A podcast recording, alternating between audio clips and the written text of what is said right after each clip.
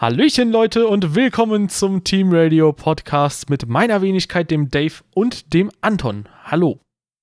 Ja, ich begrüße euch. Das erste Formel 1 Rennen ist jetzt schon eine Woche her und wir haben uns mal Gedanken gemacht, was haben wir denn jetzt so aus diesem Wochenende gelernt? Was können wir mitnehmen und ähm, wie denken wir, könnte die weitere Saison jetzt verlaufen? Also was verrät uns denn tatsächlich die Performance der Autos und der Fahrer aus Melbourne über den Rest der Saison für die nächsten 20 Rennen, die noch anstehen.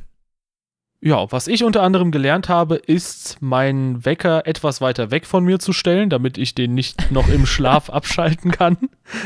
Das wird mir hoffentlich für Bahrain helfen, aber spätestens in China wird es definitiv wieder notwendig sein. Äh, ja, aber ansonsten haben wir beim ersten Grand Prix ein ähnliches Bild wie 2017 gehabt, zumindest was die Action auf der Strecke betrifft. Aber da es trocken geblieben ist, hatten wir auch ein ziemlich klares Bild von der Performance der Autos. Und ähm, ich würde sagen, dann fangen wir einfach mal direkt bei der Spitze an. Und da wäre man ja im Prinzip bei Ferrari, da die das Rennen gewonnen haben und auch die meisten Punkte in der WM geholt haben. Aber ich glaube, das eigentliche Spitzenteam, was wir beide da doch sehen, was noch vor Ferrari ist, äh, wäre dann wahrscheinlich Mercedes AMG. Ja, also ich glaube, das ist, kann man äh, quasi zweifellos so behaupten. Mercedes hat hier einfach ein wahnsinnig gutes Auto gebaut. Die waren das ganze Rennwochenende schneller als Ferrari. Und gut, mit ein bisschen Pech im Rennen hat man dann zwar den Sieg verloren, aber ich glaube, wir dürfen uns davon nicht blenden lassen. Der Mercedes war im Qualifying schneller, er war im Rennen schneller. Ähm, und ich glaube nicht, dass das in den nächsten Strecken anders wird, denn die sind tendenziell eher noch mehr dem Mercedes ähm, liegend. Ja, also viele Leute haben das Szenario, was dann zwischen Vettel und Hamilton entstanden ist, ja so ein bisschen mit 2017 verglichen. Ähm, das stimmt auch grundsätzlich, wenn man sich anschaut, dass Hamilton eine Position verloren hat eh, durch eine unglückliche Strategie oder durch einen Fehler vom Team. Aber wenn man sich alles bis dahin anschaut, oder auch alles danach, dann sieht man, okay, 2017 konnte Hamilton Vettel überhaupt nicht mehr folgen, nachdem Vettel vor ihm war. Und 2018 konnte er ihm quasi direkt auf den Fersen bleiben, auch wenn das Überholen vor allem mit dem Mercedes nicht so gut zu funktionieren scheint. Und äh, 2017 konnte außerdem Sebastian Vettel Hamilton permanent unter Druck setzen im ersten Stint, äh, was direkt dann schon für eine sehr, sehr spannende Saison gesprochen hat, während in diesem Jahr äh, ja Kimi Räikkönen relativ viel Zeit zu Hamilton verloren hat. Sogar als es hieß, okay, Kimi, du kannst jetzt pushen, damit wir den Undercut einleiten. Und auch Sebastian Vettel, der hat äh, sehr viel Zeit verloren und sogar noch mehr als Kimi Räikkönen bis zum Boxenstopp, denn zu dem Zeitpunkt war er dann der etwas langsamere der beiden Ferrari. Genau, also das ist genau der Punkt, denn ähm, das Ergebnis ist das gleiche wie 2017, aber die Vorzeichen sind andere und zwar ähm, ist es auch wieder durch einen äh, Fehler passiert, zwar bei Mercedes, aber 2017 hat Ferrari aufgrund der Pace gewonnen. Ferrari war stark, Ferrari konnte Mercedes unter Druck setzen und war am Ende des Rennens auch einfach schneller. Das war dieses Mal nicht der Fall, sondern wir hatten das Ganze umgekehrt. Zwar war das schnellere Auto hinten, das hatten wir aber auch letztes Jahr im ersten Stint so, dass das schnellere Auto also der Ferrari hinter dem Mercedes gehockt hat, mehr oder weniger am ersten Stint. Und erst als man dann durch, ein, durch eine gute Strategie vorbeikam, konnte Sebastian Vettel äh, quasi in die Distanz flüchten. Ja, also in Summe denke ich mal, stimmen wir beide überein, dass der Mercedes doch schon ein Stückchen schneller aussieht als der Ferrari oder zumindest Lewis Hamilton im Mercedes. Bei Valtteri Bottas ist es ja noch so ein kleines Fragezeichen. Der hat sich ja auch in der letzten Saison immer wieder schwer getan. Mhm.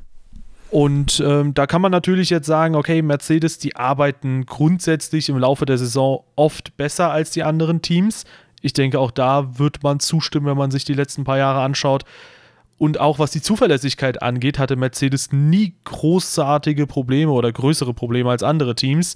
Da gab es natürlich so den Ausfall von Hamilton 2016 in Malaysia, aber man merkt schon anhand dessen, wie weit man in die Vergangenheit zurückreist. Das war auch 2016 schon. Also 2017 war eine fast perfekte Saison, was die Zuverlässigkeit betrifft. Und Da kann natürlich äh, so ein gewisser Zweifel daran kommen, wird es denn überhaupt noch spannend oder nicht. Aber ich würde einfach mal sagen, warten wir ab, denn Ferrari hat auch schon hin und wieder mal bewiesen, dass sie im Laufe der Saison doch gut weiterentwickeln können. Auch 2017 war eigentlich ganz gut bis zur Mitte der Saison. Und 2017 hat auch ein anderes Team noch sehr große Schritte nach vorne gemacht, ähm, nämlich Red Bull. Und die könnten auch noch ein Wörtchen mitreden. Ich sehe den WM-Titel für Mercedes nicht so gefestigt, wie man das jetzt nach dem ersten Rennen vermuten könnte. Ja, ich glaube, Red Bull sieht man im Moment noch nicht so richtig auf der Liste, aber die sind da. Ähm, Red Bull ist für mich im Moment eigentlich genauso ein Fragezeichen wie Valtteri Bottas. Da ist einiges schiefgelaufen im ersten Rennen, aber die wahre Pace haben wir nie gesehen. Denn im Qualifying hat Verstappen den Fehler gemacht, der wäre sonst auf der 2 und dann wäre das Rennen sicher anders verlaufen. Danny Ricciardo mit der Gridstrafe hatte auch wieder ein blödes Rennen und die Red Bull waren eigentlich das ganze Rennen hinter anderen Fahrzeugen und konnten überhaupt nicht zeigen, wie schnell sie wirklich sind. Ich glaube, die können durchaus auf Ferrari und Mercedes Niveau fahren. Ähm, aber eben Danny Ricciardo hatte die Gridstrafe und wenn du schon weiter hinten bist, dann kannst du eben die vordere Pace nicht mehr gehen. Und wenn du auch die letzten 20 Runden dann hinter Raikkonen hängst, schneller als der geht dann halt eigentlich nicht. Und ähm, bei Max Verstappen habe ich mir das wirklich mal angeguckt. Da ist in Runde 4 oder 5 ein ziemlich riesiges Teil abgeflogen äh, beim Kurvenausgang von den S's. Und danach war das Auto eine Hölle. Ich habe mir das mal angeguckt äh, aus einer Onboard-Perspektive. Der rutscht ja wirklich durch jede Kurve durch. Und der Dreher war eigentlich die zwangsläufige Folge davon. Ähm, es ist quasi gut, dass es nicht ein zweites Mal passiert ist, aber da ist einfach einiges kaputt gewesen. Wenn das Auto ganz ist, denke ich auch, ist der weiter vorne. Danny Ricciardo ohne Gridstrafe weiter vorne. Ich glaube, zwischen Mercedes, Quatsch, zwischen Ferrari und Red Bull ist es sehr eng und Mercedes ist ein Ticken davor. Ja, bei Red Bull würde ich mich noch nicht so richtig festlegen wollen, denn du hast es gesagt, Danny Ricciardo fuhr im gesamten letzten Stint und der hatte bis dahin halt auch Fahrzeuge zu überholen, also auch keine perfekten Vorzeichen für einen zweiten Stint.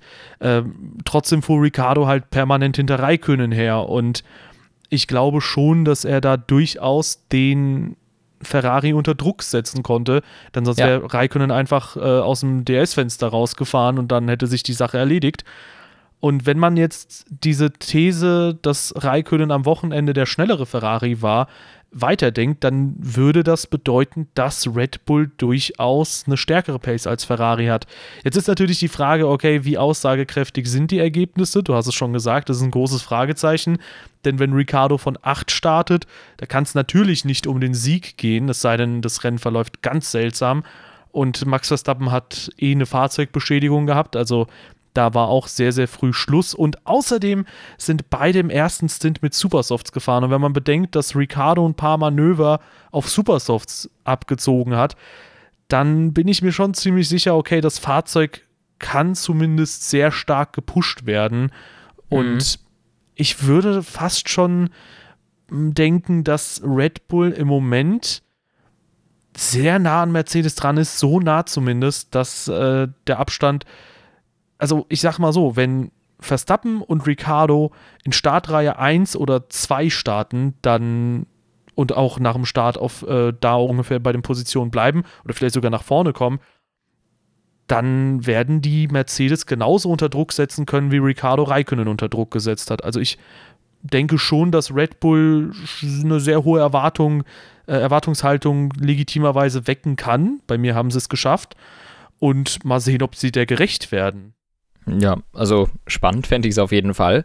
Allerdings würde das in meinen Augen behaupten, dass äh, Ferrari noch eine Stufe weiter nach hinten fallen könnte. Das ist leider wirklich so eine Befürchtung, die damit einhergeht. Also Ferrari war 2017 echt hervorragend gut unterwegs über weite Strecken. 2018 sieht das Fahrzeug, also da braucht man halt, sich halt auch nicht irgendwie selbst anzulügen. Äh, das Fahrzeug, das sieht halt einfach nicht so stark aus wie der Mercedes, weil ja. Wenn Raikönnen Zeit verliert und wenn dann Vettel auch noch mehr Zeit verliert, klar, die können das Auto noch anpassen und äh, klar, das kann auch sein, dass es da ein bisschen was ungewohnt noch ist, aber wenn das wirklich jetzt die nächsten Rennen über so bleibt, dass Hamilton halt beide klar distanzieren kann, denn das war schon ein sehr kontrolliertes Rennen und unter normalen Umständen hätte das Hamilton ganz, ganz klar gewonnen. Dann mache ich mir schon ein paar Sorgen, äh, Sorgen und Gedanken um Ferrari und glaube schon, dass Red Bull, also wie gesagt, die haben den schnelleren Ferrari jagen können mit Ricardo, bei dem wir beide davon ausgehen, dass er ich sag mal, gleich gut wie Verstappen ist, mal besser, mal schlechter vielleicht, aber trotzdem, Ricardo ist jetzt auch nicht der Fahrer, quasi, der es bei Red Bull so richtet, wie es Hamilton bei Mercedes im Moment richtet. Insofern glaube ich schon, dass beide Red Bull auch da vorne mitreden können. Ja, das denke ich auch. Ähm, und wie gesagt, gut fände ich das auf jeden Fall. Ähm, man muss nur halt gucken, dass ähm, das ist so meine Angst, dass tatsächlich jetzt dieser Sieg in Australien eine Eintagsfliege sein könnte für Ferrari. Ja, also ich hoffe, dass sie sich dadurch auch ein bisschen motivieren lassen können. Ferrari ist ja auch ein Team, das, wenn es mal läuft, wirklich gut dabei ist. Äh, ich denke, sie wissen selbst um ihre Schwächen.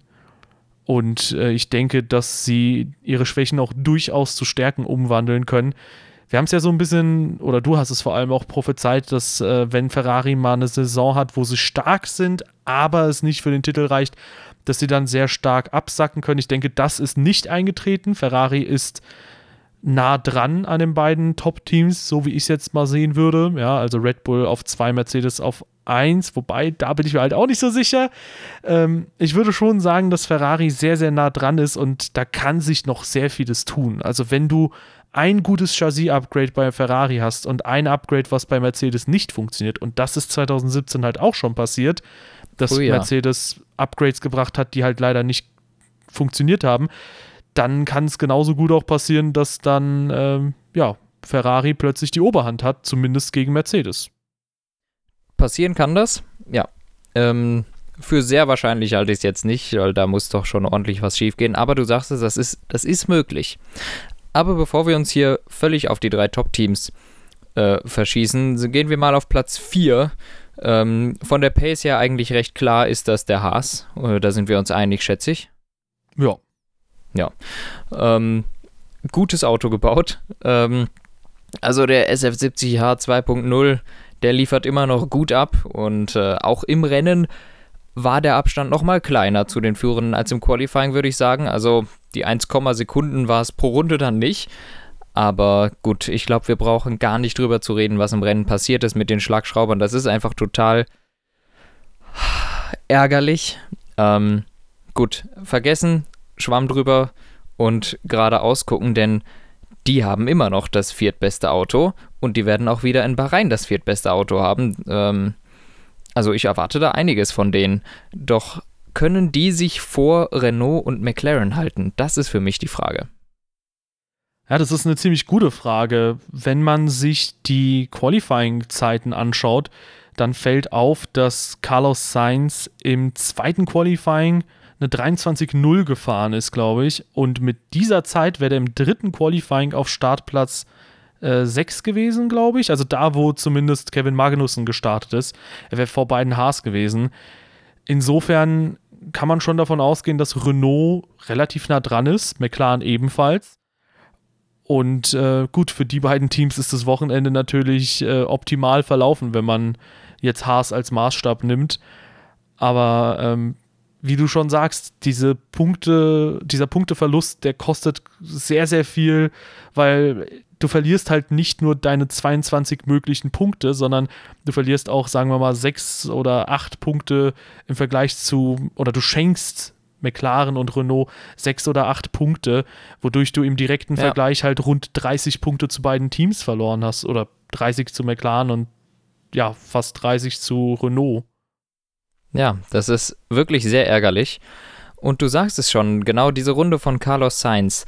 Das heißt, die Renault Pace ist auf eine Runde wirklich schon sehr ähnlich und McLaren, von denen erwarte ich, dass die jetzt von Wochenende zu Wochenende näher kommen, denn wir haben ja gesehen, ein Update kam zwar in ähm, Melbourne an den McLaren, wie man es ja groß gesagt hat, wir kommen mit einem ganz neuen Auto. Jetzt kamen ein paar kleinere Updates, äh, aber das, der große Coup ist irgendwie ausgeblieben. Jetzt habe ich es gelesen, die Bargeboard, das große Bargeboard-Update, also das, was alles vor den Seitenkästen ist, denn da ist ja die große Spielwiese, die aerodynamische. Da hat sich irgendwie gar nichts getan in Melbourne. Dieses Update soll jetzt in Bahrain kommen. Das sollte eigentlich in Melbourne schon da sein.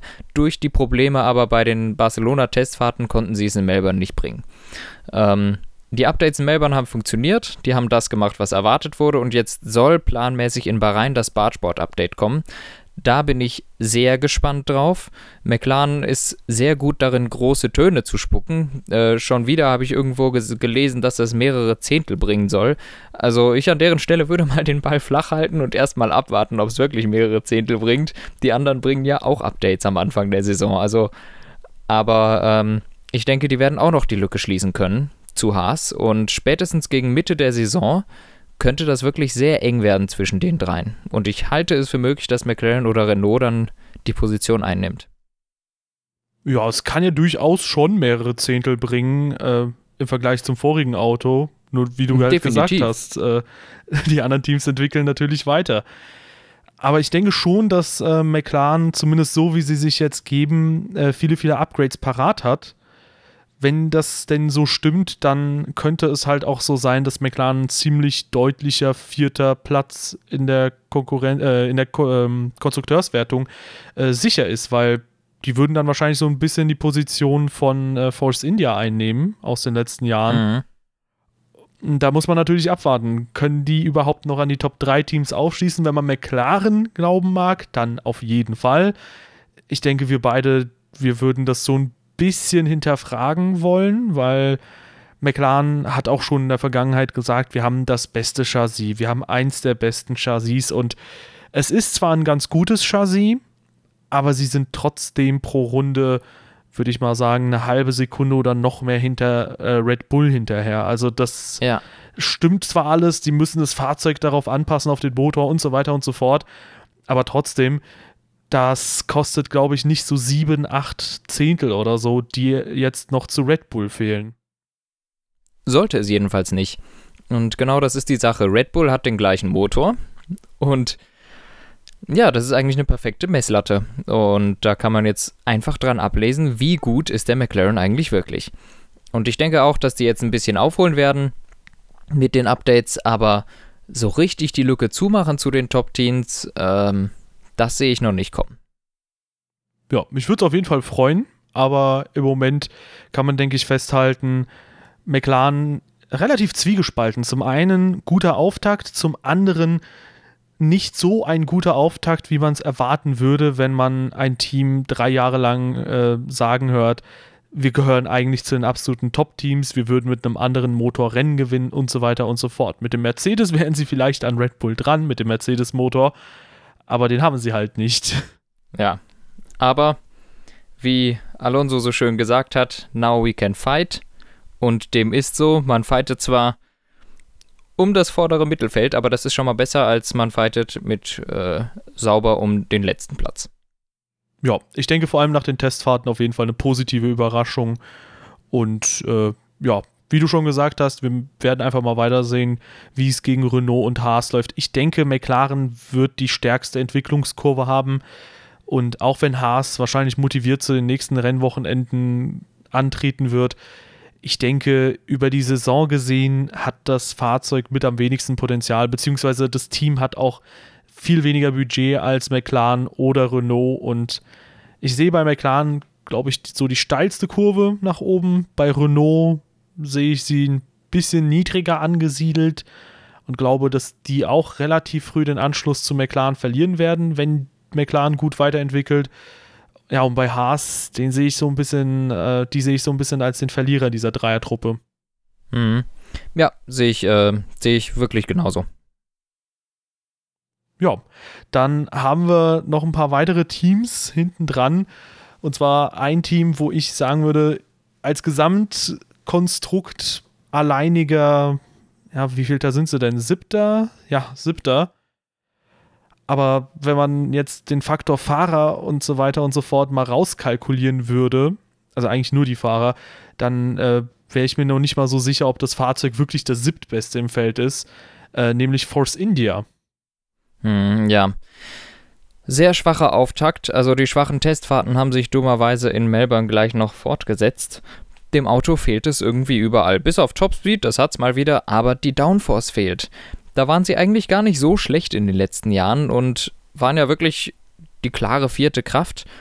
Das ist dieses Jahr wohl äh, weit gefehlt. Also, ähm, die, die, die sind weit weg von Haas, weit weg von Renault, weit weg von McLaren. Das sieht, das sieht nicht gut aus bei denen. Und ja, wie du es gesagt hast, Faktor Fahrer, die haben zwei Top-Fahrer, würde ich sagen, und sind gerade so vor Williams wahrscheinlich oder Williams und Alfa Romeo und so.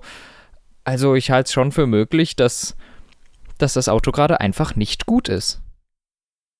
Ja, und ich denke mal, ohne Sergio Perez und Esteban Ocon würde das Fahrzeug noch schlechter aussehen.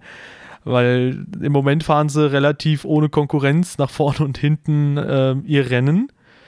Wobei ich auch so ein bisschen irritiert bin, wie schwach Esteban Ocon war. Der hat 15 Sekunden Rückstand zu Sergio Perez gehabt äh, nach dem Rennen. Beziehungsweise, mhm. ich sehe es gerade, in der letzten Runde waren es noch 9 Sekunden, also vielleicht hat er das Fahrzeug einfach ausrollen lassen zum Ende hin.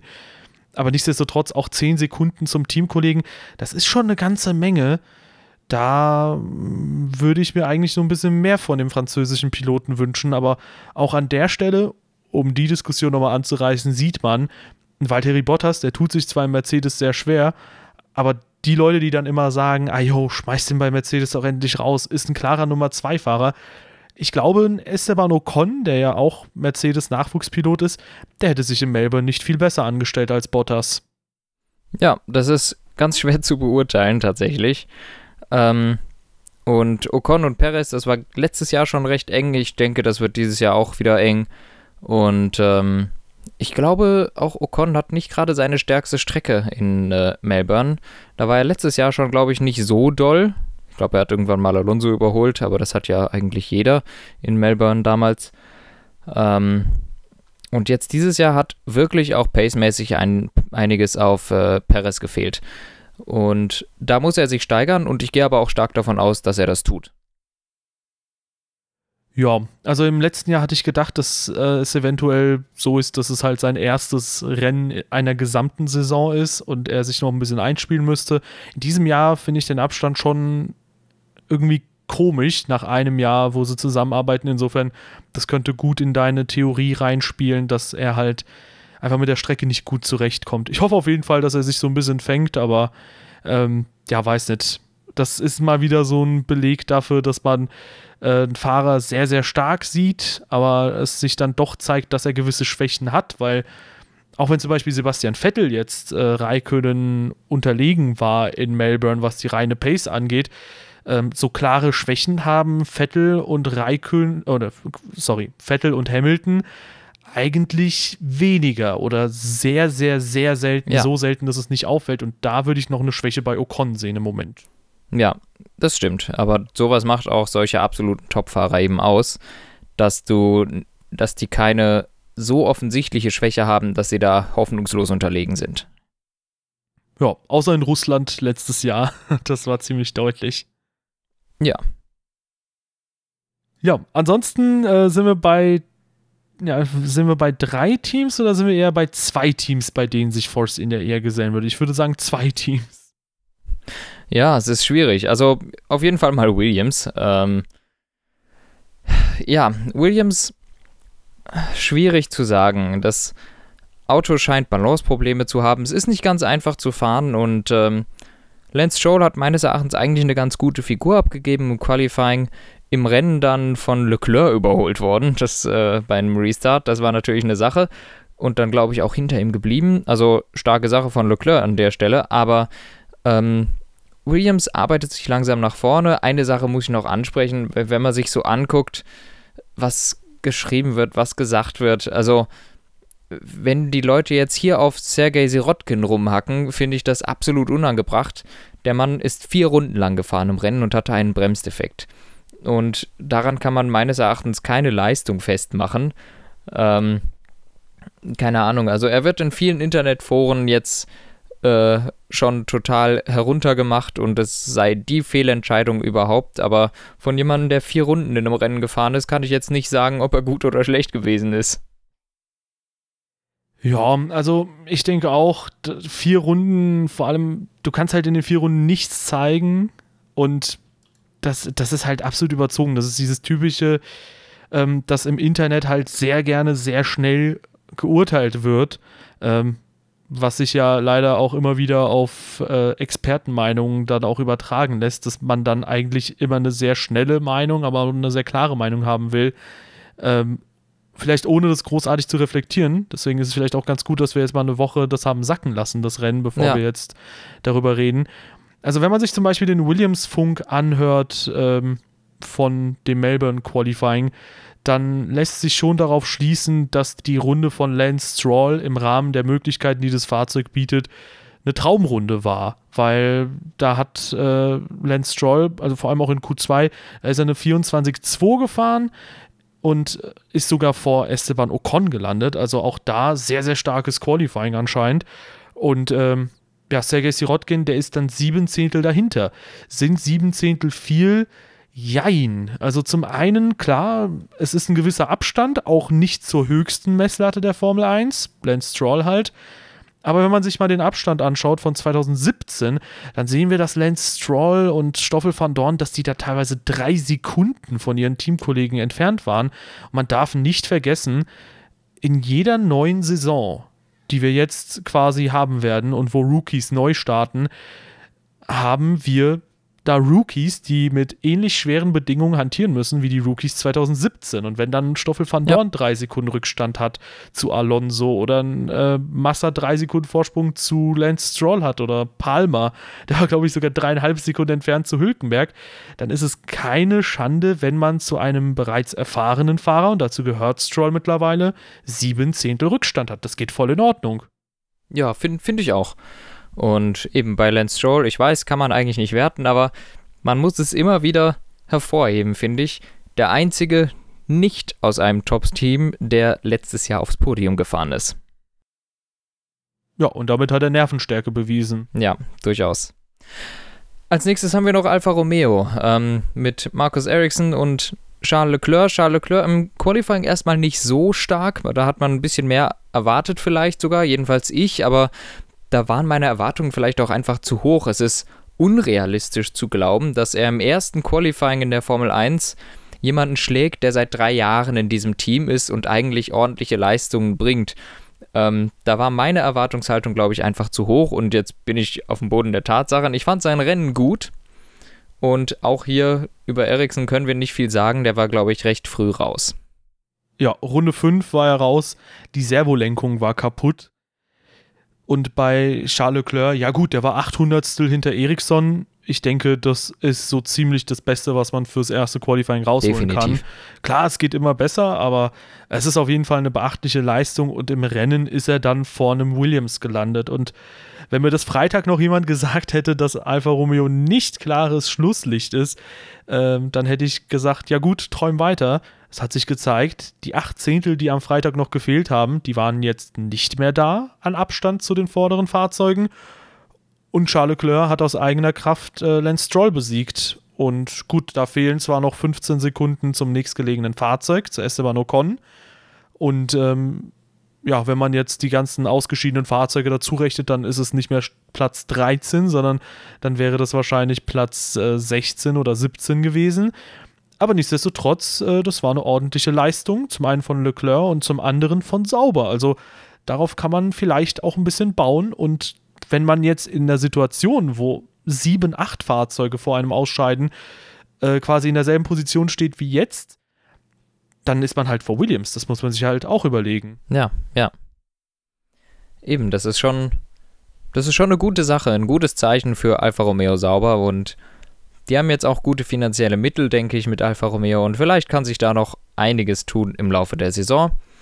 Apropos einiges tun im Laufe der Saison, kommen wir zu unserem Sorgenkind. Ja, Toro Rosso Honda. Ja, ähm, ich bin immer noch ein bisschen fassungslos, weil irgendwie sah alles so gut aus und ich kann doch nicht so richtig glauben, was ich da jetzt in Melbourne eigentlich gesehen habe. Wirklich, es sah ja so aus in, in den Testfahrten, ja gut, die könnten 5, 6 stärkste Kraft sein, die sind im guten Mittelfeld, Honda hat einen guten Motor gebaut und jetzt plötzlich fahren die völlig hinterher und die Honda-Motoren gehen in die Luft. Also, es sieht ja wirklich so aus, als sei es wieder 2017 reloaded. Äh, ich ich verstehe es immer noch nicht so ganz. Ähm, aber deshalb Sorgenkind. Die Power scheint zu fehlen. Der Honda-Motor ist zu durstig, weil es, ich kann mir auch nicht vorstellen, dass die sonst im Qualifying, da können sie anscheinend Leistung abrufen. Aber im Rennen sind die ja wirklich richtig zurückgefallen. Ich meine, man muss dazu sagen, Hartley hatte, glaube ich, auch einen Frontflügelschaden sich eingefahren in der ersten Runde. Aber das macht nicht so viel aus, dass du überrundet wirst nach 20 Runden und dann schon wieder wirklich der langsamste bist. Also, ja, und Toro Rosso ist nicht dafür bekannt, ein schlechtes Chassis zu haben, muss man auch dazu sagen. Ja, also vor allem hat man ja die Gelegenheit gehabt, äh, während der Safety-Car-Phase den Flügel nochmal zu wechseln.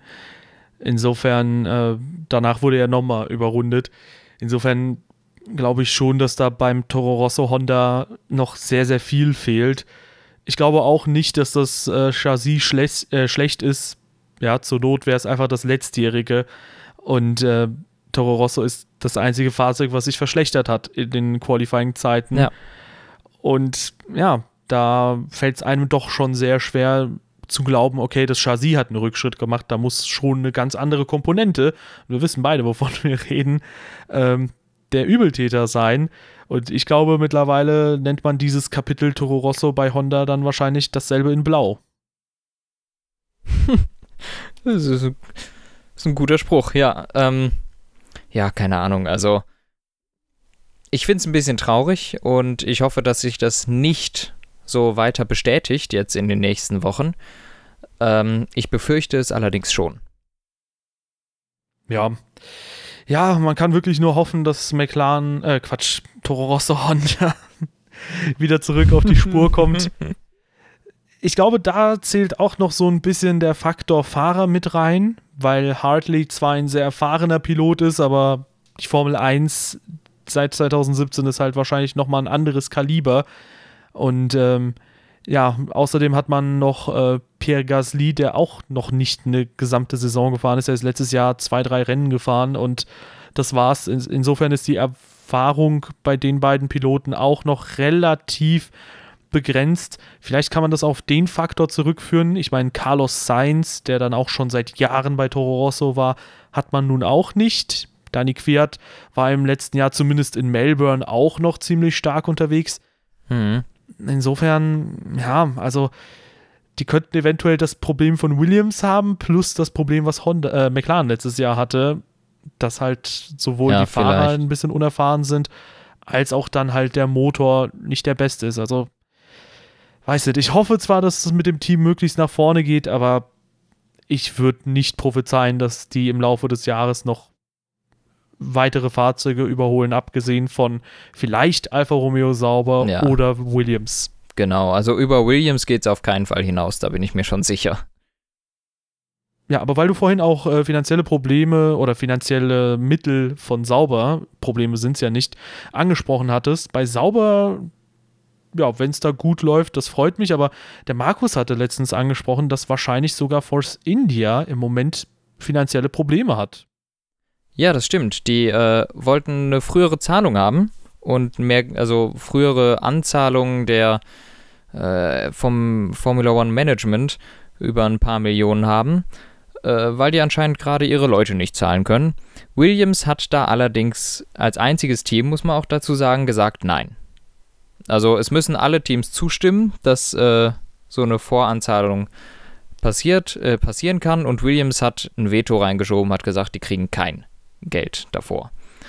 Ähm, da ist natürlich die Frage, ist das nett, ist das nicht nett oder inwiefern ist das ein logischer Schritt? Ich meine, klar, für Williams sind die ein Gegner und das ist ganz logisch. Man muss aber auch sagen, mein Mitleid hält sich da mehr oder weniger in Grenzen, denn Force India waren diejenigen, die vor drei Jahren oder so müsste es gewesen sein, bei ähm, Marussia einen Stopp gezogen haben. Und zwar hatte Marussia nicht die finanziellen Mittel, ein komplett neues Auto zu designen. Ähm, beziehungsweise Männer war es da dann schon, glaube ich. Und hatte angefragt, ob sie die Saison 2016, nein 2015 mit dem gleichen Chassis von 2014 einfach fahren dürfen. Also Anfang der Saison. Da haben auch alle Teams zugestimmt, nur Force India nicht. Und insofern denke ich, das ist einfach nur ein ähnliches Spiel umgekehrt. Den direkten Gegner, dem will man eben keine Vorteile geben. Ja, aus Williams Sicht natürlich verständlich. Ähm, gut, ob Manor jetzt ein direkter Gegner von Force India war, ich wage es mal zu bezweifeln. Ich verstehe da die äh, Motivation zu dieser Entscheidung nicht wirklich, weil vor allem wenn es das letztjährige Chassis ist, da brauchst du dir keine Sorgen zu machen, es sei denn, Manor fährt mit dem letztjährigen Ferrari, äh, wie es hm. Haas aktuell tut. Ähm, ja, aber ich weiß nicht vor allem äh, glaube ich, dass man die Entscheidung der Chefetage dann nicht auf das Team übertragen sollte. Ich meine, klar, das ist ja, jetzt absolut kein feiner Move, aber wenn ich mir anschaue, wie so die Leute und so ein Team besteht eben aus vielen, vielen kleinen Zahnrädchen und wie die Leute da im Hintergrund halt alle gearbeitet haben, ähm, dann finde ich das halt schon sehr schade und außerdem auch sehr, sehr bedenklich, wenn man mal von der, ähm, der persönlichen Meinung äh, mal ein bisschen weggeht und sich die sachliche Ebene anschaut, es ist schon sehr bedenklich, dass das Team, was mit Sponsoren vollgekleistert ist, vielleicht sind auch die Zahlungen so niedrig, weil eben jeder Sponsor sich denkt, ah yo, wenn ich mit 100 weiteren Sponsoren draufstehe, dann erkennt man mich eh nicht mehr. Ähm, aber mal davon wieder weggetreten, das Team, was den vierten Platz in der KWM holt und das über mindestens zwei Jahre jetzt, glaube ich, und ja. außerdem ja Podien 2016 eingefahren ist, immer und immer wieder und was immer wieder auch darauf Wert gelegt hat, sehr kostengünstig weiterzuentwickeln und so viele Sponsoren hat, dass gerade das Team jetzt finanzielle Sorgen hat, das finde ich schon sehr bedenklich für die Gesamtentwicklung der Formel 1. Ja, es ist schwierig, das wirklich zu beurteilen, wie jetzt die finanziellen ähm, Hintergründe aussehen in einem Team. Das wissen wir natürlich nicht, da können wir nur spekulieren. Aber du sagst, es ist natürlich bedenklich, wenn ein Team ganz viele Sponsoren hat, ähm, im Grunde erfolgreiche Saisons hinter sich hat und trotzdem ganz, ganz knapp mit den Finanzen überhaupt nur über die Runden kommt. Ja, ich denke, da sollte man sich auf jeden Fall nochmal bei der Formel 1 überlegen, wie man das mit der Kostenfrage klärt und ob man da nicht vielleicht doch irgendwie mhm. äh, ein Limit nach oben setzt, um das Ganze zum einen für die Teams ein bisschen tragbarer zu machen, weil wenn man pro Jahr 100 Millionen, sagen wir mal, ausgeben dürfte, dann könnte auch Force India einen längeren Atem haben. Und die Sponsoren werden aus dem Grund dann auch nicht weniger zahlen. Auch das kommt ja natürlich dazu. Und außerdem würde das natürlich die Abstände zwischen den jeweiligen Teams äh, sehr viel kleiner gestalten, denn ja. vor allem die drei Top-Teams, Mercedes, äh, Mercedes, Red Bull und Ferrari, die könnten dann eben nicht mehr rund das Dreifache ausgeben von dem, was Haas und Co. ausgeben können. Ja, genau so ist es. Ähm, also da, da muss einfach was passieren, es muss sich irgendwas überlegt werden, aber ich glaube, die arbeiten daran schon. Ähm, wie das vielleicht ab 2021 nochmal weitergeht, wenn da neue Motoren kommen. Und vielleicht ändern sich ja noch ein paar andere Sachen. In Besprechung ist ja im Moment einiges. Ja, wäre auf jeden Fall sehr, sehr schön, damit uns so Teams wie Force India und Co. auch langfristig erhalten bleiben. Ansonsten haben wir, glaube ich, einen ganz guten Überblick über das gesamte Feld geboten. Ähm, vielleicht habt ja ihr noch so ein paar Punkte, die wir übersehen haben. Da bin ich mir ziemlich sicher, denn die Informationsflut ist gigantisch in der Formel 1. Ja. Oder vielleicht habt ihr auch eine ganz abweichende Meinung zu unserer. Teilt sie uns sehr, sehr gerne mit. Am besten im Kommentarbereich auf YouTube. Und ansonsten könnt ihr uns sehr, sehr gerne ja eine Bewertung dalassen. Ob nun auf YouTube oder iTunes, gerne auch mit ein paar netten Worten. Das freut uns dann immer. Äh, wir wären sehr, sehr dankbar dafür. Und ihr könnt selbstverständlich auch unsere ganzen Kanäle auschecken. Auch auf Social Media, Twitter und Instagram sind wir vertreten. Unseren Community Discord findet ihr in der Beschreibung, genau wie unser Tippspiel. Ähm, und ja, an der Stelle bedanken wir uns viel, vielmals fürs Einschalten. Jo, tschüss und bis nächste Woche.